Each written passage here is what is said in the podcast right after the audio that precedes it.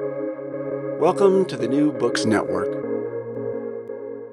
Hello, everyone, and welcome to the New Book Network podcast. Today we'll be talking with Chris Campion, the author of The War is Here, Newark, 1967, photographs by Bud Lee. How are you doing today? I'm doing very well, Deirdre. And correct me if I mispronounce your name. Uh, it's Chris Campion. Campion, thank you. I wonder if you could start by saying a few words about yourself and how did you get started on this project?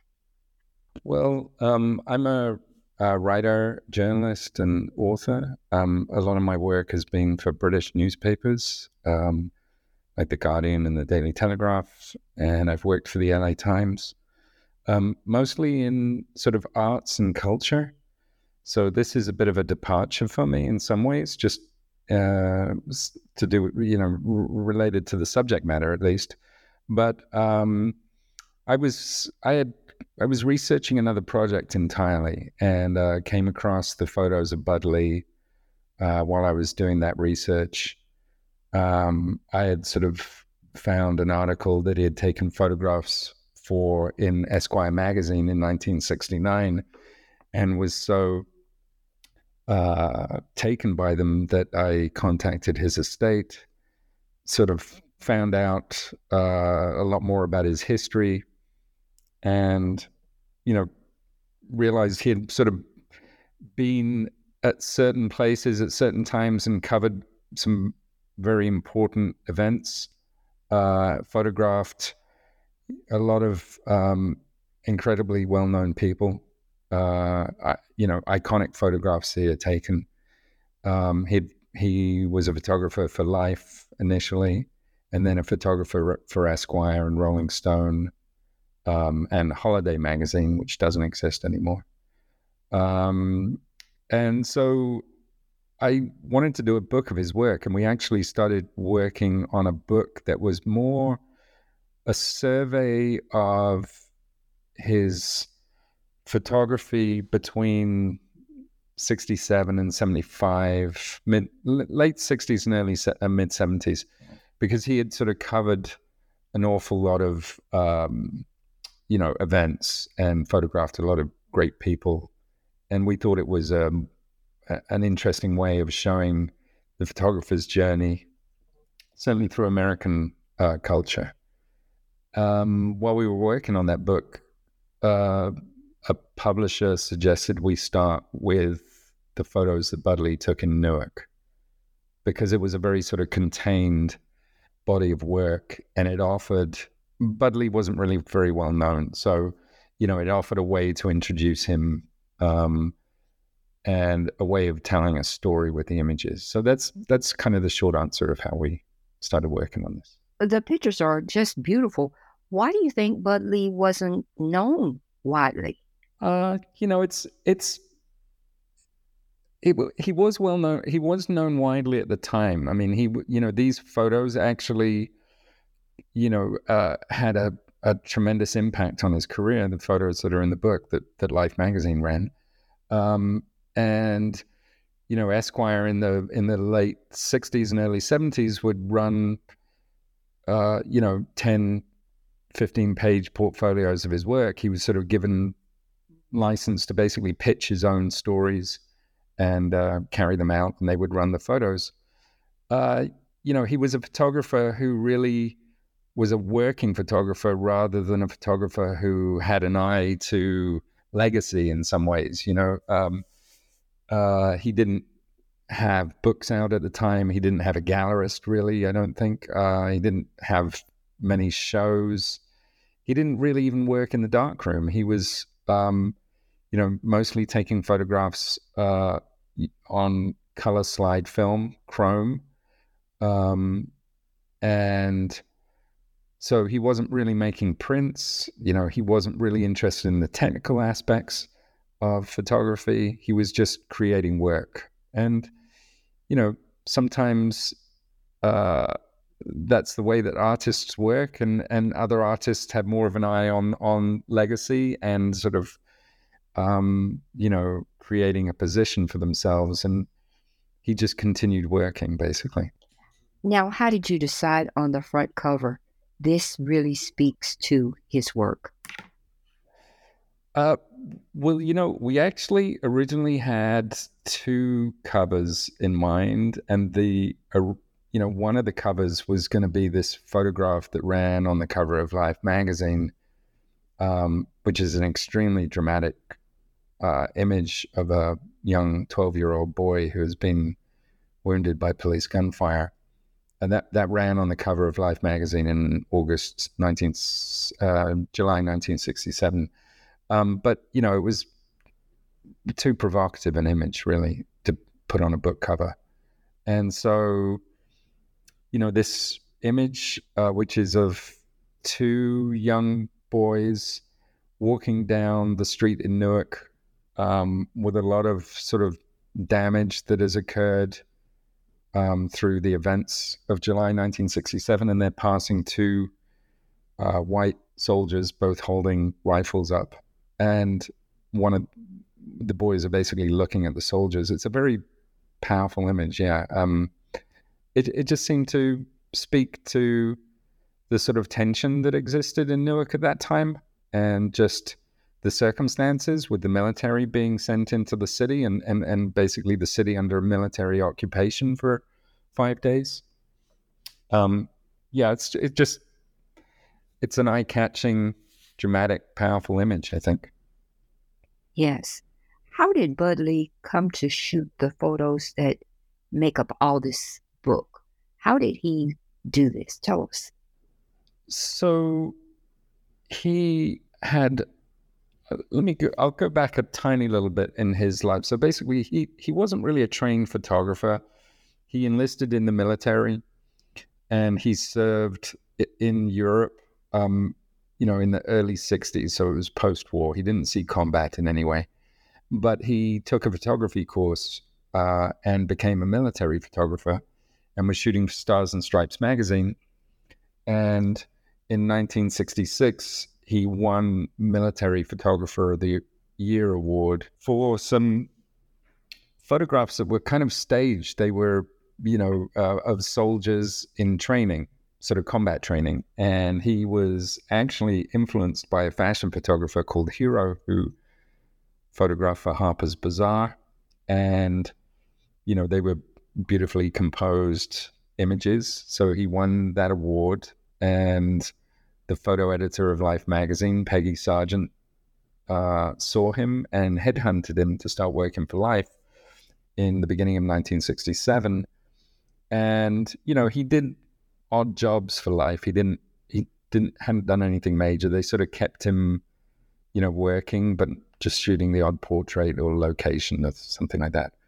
So by the time it comes around to the summer of 1967, uh, Bud Lee is he's actually photographing a stockbroker in Wall Street um, for Life magazine, taking a portrait, and a call came through, and he was asked to go directly to Newark uh, to cover the events there. So this would have been on the, I think it was Friday.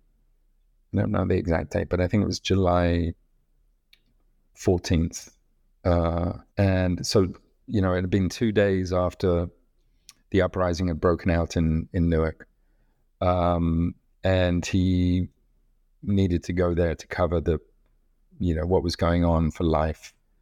Um, and and Life sent a car and took him and a reporter named Dale Wittner. They they went there, and and and Bud Lee said that the only reason he was picked to go was because it was the summer and and most of the staff photographers were on summer vacation.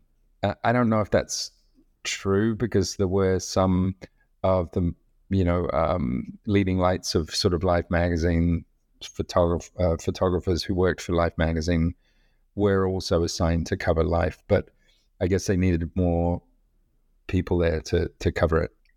Now, get, give us some information about John Smith. What happened to him, and what role did he play with this whole Newark, uh, 1967? So uh, John Smith was a cab driver. Um, you know, I think the basic story is he was, uh, um, you know, he took a, a, wrong turn police stopped him, hauled him out of his cab. Um, he was arrested and beaten quite severely. I think at the precinct um, when he after he was arrested, and there were rumors that he had died in police custody, and so a crowd started appearing, uh, forming outside of the precinct, and you know they had no information, so it just started getting a lot more heated. Um, you know, rocks were thrown, and and you know that's where everything developed. People people thought that a man had been arrested for a minor event and then beaten and killed by the police. And he wasn't. He, didn't die. He his ribs were separated from from the beating that he um, got from the police. Um, but that's that was basically the spark of the events. But there was a huge amount of frustration in Newark. Uh, you know, just due to heavy-handed police tactics. Um, um, you know, institutional corruption in the government. Um, there were all sorts of other things that were going on. A lot of redlining. Uh, there was a re- uh, there was a project that was extremely controversial where the New Jersey School of Medicine was going to move to Newark, and uh, um, I think it's like 155 acres had been redlined, so they were going to flatten. I think it was the Central Ward in Newark. Um, you know, flatten housing um, you know, residential housing and move people out. So there was a lot of frustration in Newark at the time. A black majority city with a with a sort of a white power structure, very heavy-handed police force. So what happened to John Smith really just fed into things that were already, um, you know, frustrations that were already boiling over in Newark. How long did the protest last? Well, you know, uh, there's two ways of looking at this. it, it, it, I mean, it lasted for five days officially, but really, um, there, you know, I, I think in the book I quoted a community organizer named Eric Mann who said that basically it lasted for two days. The sort of frustration from the uh, population of Newark, you know, was really played out within two days. You know, there was a lot of looting. Um, businesses were burned and um, there was a lot of sort of uh, confrontations with the police. Then uh, Friday evening, the police director, Dominic Spina, called the governor and said the situation was out of control. And Governor Hughes ordered the National Guard into Newark. And from that point onwards, there was a curfew in place, there were roadblocks set up they basically contained the city and contained any kind of disturbance and basically locked down the population. So everything that happened after that, um, this this uh, community organizer, I quoted Eric Mann said that it was the second riot. This was when the police and the National Guard and the state police basically, you know, enacted retribution on the black population and went around shooting black-owned businesses. Um, you know, there were there were um, bullets that were sort of thousands and thousands of bullets that the, the police fired into residential buildings, into you know, or, there was t- ended up with officially 26 people had died. Possibly there there were many more. Um, Tell us about the picture of the shops that were burned. Um, well, the, do you mean the picture in the beginning of the book? Yes.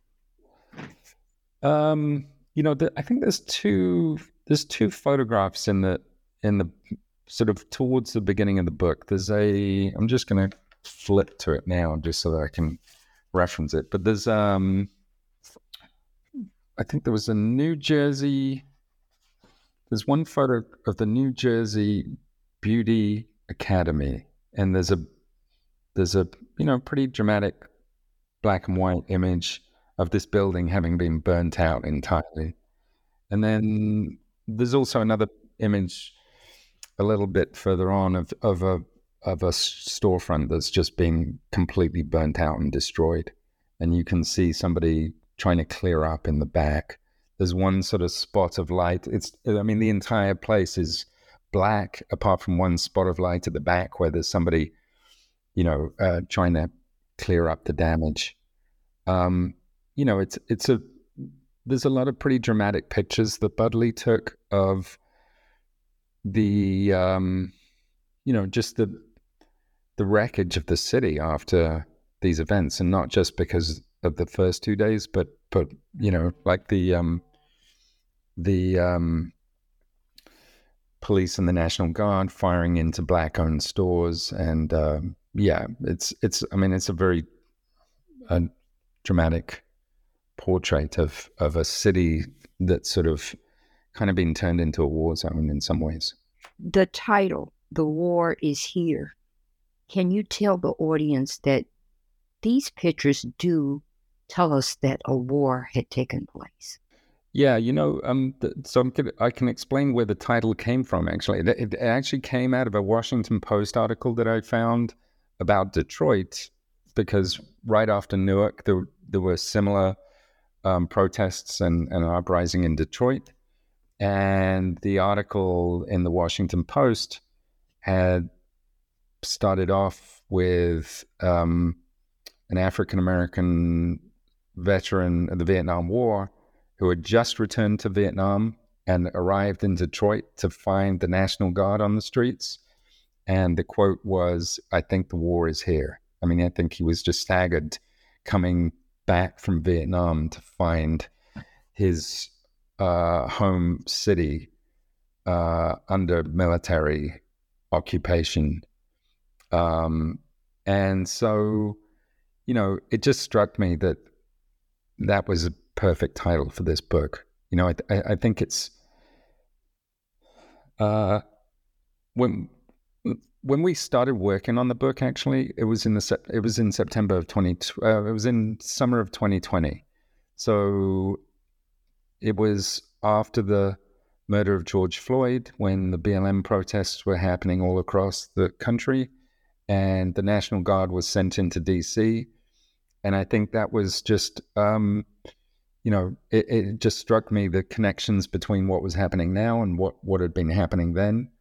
Um, you know, it's an un, it's a fairly unusual thing for American cities to see the military on the streets.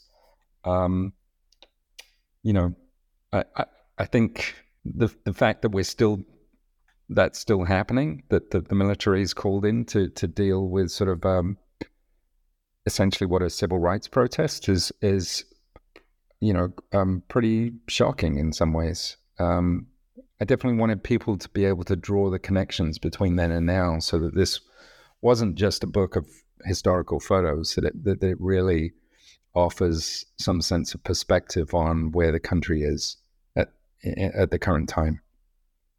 Now let's talk about the most famous photos in the book. Who was, who was Billy Furr and what happened to him? So Billy Furr was a young 24 year old man. Um, he had been working at a bakery uh, in Newark that his uncle also worked in, and he had recently been laid off. And during these events in July of 67, he had come into the city. He actually lived in Montclair, New Jersey, which is a suburb uh, of Newark and he had come into the city to pick up his unemployment check. And when he got in there, he couldn't leave because the National Guard had locked down and the police had locked down the city. So um, Bud Lee and the reporter from Life, Dale Wittner, were sort of moving around uh, Newark trying to find things to photograph. And they were taken to this one particular area um, Avon Avenue, around Avon Avenue. Um, and um, they met Billy Furr and a number of his friends and started talking to them. And it was a hot summer's day, Saturday afternoon, and there was a liquor store on the corner of the block. Um, and Billy and his friends decided to go in there and it had already been looted. So they decided to go in and go and get some cases of beer to hand out to people who were hanging around on the block. And Bud Lee photographed uh, these three young men going in and out of the store. Um, no sooner had Billy Furr and his friends emerged from the store than the police, a police car screeched to a halt on the sidewalk. Two of the guys fell to the ground, you know, uh, dropped the case of the beer. Billy Furr went running down the block with a six pack in his hand. And the two policemen who came out of the patrol car basically raised their weapons, fired, shot him in the back, and killed him. And the two, uh, the bullets that were fired at Billy Furr also hit a 12 year old boy named Joe Bass Jr., who was playing on the next intersection. So Bud Lee, you know, took photographs of this entire sequence of events and the photographs were the, the only ones really that Life magazine used from his time in Newark. So the photograph of Joe Bass Jr., uh, the 12 year old boy, um, was used on the cover of Life magazine. And it's an extremely uh, dramatic and um, powerful, uh, very emotional photograph. Um, he's lying on the concrete. There's a pool of blood underneath his neck where he'd been shot. He'd been wounded in the neck and the thigh by the police gunfire. And his body is almost contorted into a question mark. It's it's a very you know it's a very um, uh, powerful image, um, and it's unlike any other image that's been used on the cover of Life magazine. If you go back in the history of the cover of Life magazine, a lot of the images that are used are very sort of Norman Norman Rockwell esque uh, photographs of America, uh, American, you know, culture, um, uh, portraits of people and things like that. And and this image was really cut against the grain of what Life magazine usually put on their covers. Um, the article that ran inside with Bud Lee's images was called "The Killing of Billy Furr." Um, and that there was about two or three, uh, maybe actually six photographs from the sequence of Billy Furr uh, being shot and killed. So, you know, th- those photographs, I think, certainly in Newark had a, a huge impact, but also nationally. I think it was, you know, it was very unusual to see, and and probably even uh, unprecedented for a national magazine to run photographs like that of a police killing an American citizen. So, you know, I actually have not been able to find any other photographs that that ran like that prior to that. It, you know, a lot of people would, would uh, uh, there were a lot of fatalities in Watts as well a few years earlier, but I don't think there were any photographs of actual killings by the military or by the police. Now, you talked about Joey Bass Jr. Did he survive the shooting? Um, what happened after that? Yes, he did. And, um, you know, I, I had been trying to track down his family and, and hadn't been able to before we put the book out. But um, I did track down or was given a contact for the family of Billy Furr. Um, but yeah, so Bud Lee was very deeply affected by uh, his proximity to this incredibly tragic event, not just the the, the murder of Billy Furr, but the the wounding of Joe Bass Jr. And um, he was also troubled in a way that, um, you know, he the the photographs won Bud Lee some measure of fame in some ways because they were such powerful images. Um, I think he was he just felt very guilty about taking photographs of such a terrible event and benefiting in some ways. So he um, actually went back a number of times to visit Joe Bass in the hospital. He visited and took photographs of his family as well. And some of those photographs are in the book. There's a very touching photograph of Joe Bass Joey Bass Jr. Um, in hospital, now in a wheelchair, recuperating, and his mother, you know, sort of embracing him. Um, and I, I, I, don't know for how long uh, Bud Lee stayed in contact with with uh, Joey Bass Jr. and his family, but he definitely tracked his recovery. Something else that was really important was the daily life of the people at that time in Newark. What's your favorite photo of the daily life? You know, the, there's one photo in the book, and it's I don't know why. It's just it it really struck me. It's it's a photograph of um, like a storefront, uh, like an air conditioning store or something. It's a black and white photograph, and there are two figures standing in front of the doorway, and one of them is an elderly black, uh, elderly white gentleman, and the other one is a um, African American woman, and you can't see her face because she has an umbrella in front of it. But she's very well dressed. She has white gloves on, and the elderly white gentleman is looking at the camera with something of a scowl on his face. And I, I don't know what it is about it. I think it's just this sort of contrast between the two figures, uh, but also, you know, maybe speaks to some of the tension between the black and the white population in Newark at the time. And it's just a very, you know, beautiful image. Um, I, I should say, you know, Bud Lee was not really trained as a photographer, but he was trained as a fine artist. So a lot of the images in the book have this um, you know quality to them that you would see of maybe a portrait painter in some ways. They they have something else going on in the images. And so they sort of resonate in a way that maybe documentary photographers or news ph- photographers images maybe wouldn't usually. And um, yeah he he took a lot of photos of people uh, just really going about their daily business. There's a double page spread that's sort of right right at the beginning of the book uh, of a woman walking through a street um, and it's just filled with trash and sort of um, buildings that are sort of broken down. And it's a very dramatic, sort of evocative image of, you know, um, what had happened to Newark and how people were really just trying to survive in the midst of these extraordinary circumstances.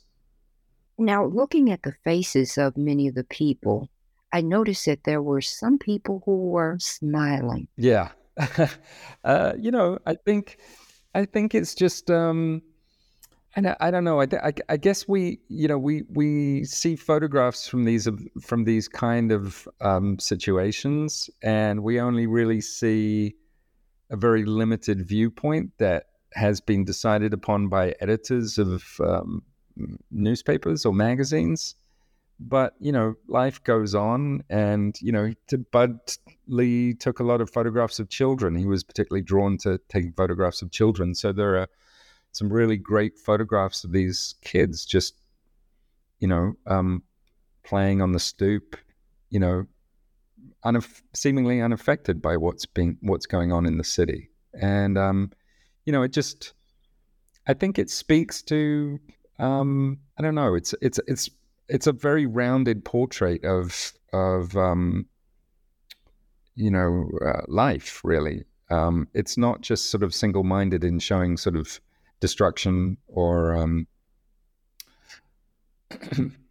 sort of negative. I, I, don't know, stressful sort of situations. It's people just living, um, and there is some joy in there.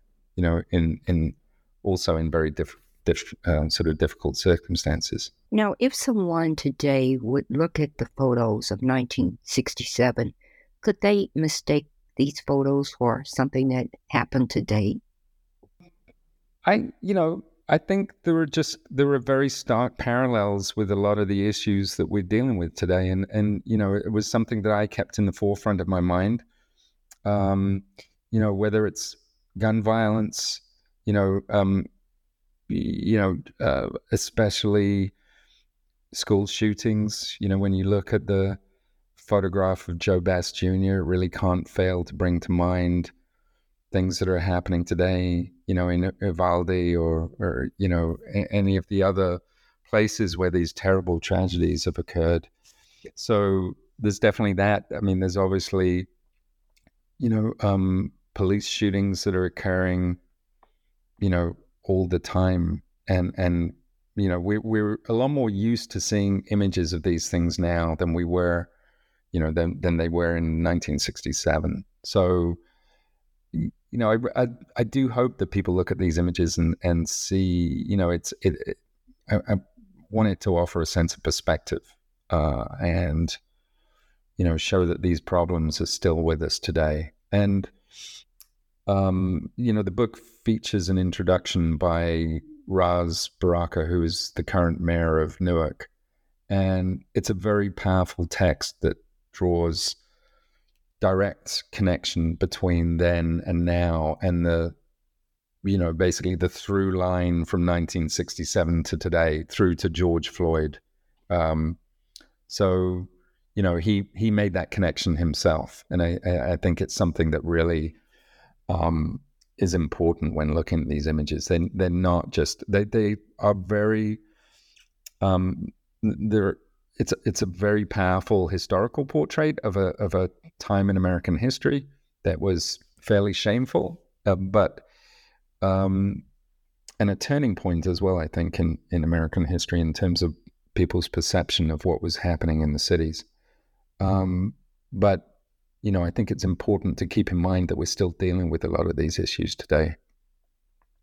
You had a very powerful essay at the beginning, too. Can you tell the audience about that essay? Uh, yes. I mean, I I wanted to write something that really um, um, just sort of gave the backstory of the photographs and to maybe understand a little bit about how Bud Lee got to Newark, what he experienced there, um, how he was affected by it, um, but also really putting that in a lot of the context, uh, in in context of what was going on at the time, um, how events in Newark played out. Um, the the essay is titled "On Avon Between Badger and Livingston," and that was the block on which Billy Furr was killed and Joey Bass was wounded. So, you know, the, the essay really sort of kind of deals with what led up to that event. Um, it also talks about the quandary that Bud Lee faced uh, as a photographer in the middle of an event like that. Um, you know, whether the, the, the I quoted um, uh, Susan Sontag, who wrote a book called On Photography, and in that book there was, um, you know, she she speaks about war photographers and they have a choice, which actually is not a choice at all, which is if when faced with um, a, an event where, you know, potentially fatal event, the photographer can either take photographs or they can intervene. And that was what Bud Lee was faced with and you know he took photographs and and the the point being that to intervene may have been fruitless. It may you know he what would he have done to stop the police from shooting and killing Billy Furr to take photographs meant he memorialized that event and he captured it and it stays with us today. And um but it had a a great effect on him in terms of you know, having been witness to those events and, you know, a, a sort of, I can imagine a sense of powerlessness of being behind the camera and, you know, clicking the, the shutter, you know, as somebody, somebody's life has ended. Um, so I think, you know, I, I had spoken to his widow and uh, she said that the, the one, you know, the photographs that you know, he took hundreds of thousands of photographs to, during his life, but the photographs that affected him the most, that he kept talking about over and over throughout his life, were those photographs of Billy Furr and Joey Bass. You end with Letter to Billy. Tell us about that. Yeah, so when I was finishing off the book, we, we had sort of, um, you know, I finished the edit. We were working on the design. We were preparing it to go to the printer. uh, I had wanted to reach out to certainly the family of Billy Furr, but also Jerry Bass, but um, had not had any luck locating anybody. Um, and um, an associate of Junius Williams, who's the official historian of Newark, sent me the an email address for Eileen Furr, who was the widow of Billy Furr. Uh, at the time that Billy Furr had been was killed, they'd been married two years, um, and I emailed Eileen and you know basically just to let her know we were putting the book out, and I, I didn't want her to just see the book or see coverage of the book and and you know um, sort of be re-traumatized by having these images put out into the public sphere again. Um, and she was very grateful that I'd reached out to her. Um, we spoke, and you know, I I sort of basically asked her if she would write something for the book because I wanted people to understand what the legacy of these kind of events was. Um, and she ended up writing a letter to Billy. So she she wrote a, a letter to her deceased husband, you know, telling him what she had gone through um, after after his death, and um, you know, it's just a very powerful testament to her strength, but also, you know, um, things that families of people who are caught up in these kind of events have to go through. We we sort of, I think, sometimes forget maybe, or don't appreciate the trauma that's left after these events and how many people are affected with by it. Not just close family members, um, you know, uh, parents, children, um, wives, um, brothers, sisters, but also, you know, friends, colleagues. Um, I, I just felt that ending the book with Eileen's words was sort of just a, you know, put a cap on. Uh, I don't know. It, it, it was. It just seemed appropriate to me. What is the overall message you want the reader to leave with once they finish looking at the pictures and reading the essays?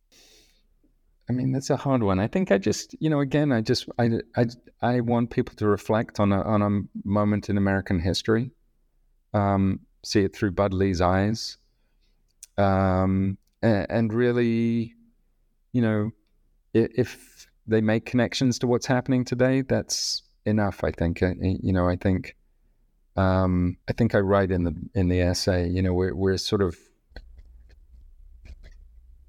um, caught in um, eternal sort of um, so almost trapped in a sort of an eternal present of you know when these tragedies happen. We're so caught up with you know when when somebody when somebody is um, you know killed unlawfully, you know, by police or you know vigilantes, or um, we're, we're sort of caught up in the tragedy of the moment, and you know, it, eh, there are echoes of this that that that are left, and um, I think I, I you know I, want people to sort of reflect on that, the trauma that's left after these events, and and, and again, I think um, Mayor Baraka's text really speaks to that. He he writes about um, his own family history uh, because, like John Smith, his father, who was the esteemed poet and playwright Amiri Baraka, was beaten severely by police on the same night that John Smith was arrested and beaten, and almost died at the hands of the police.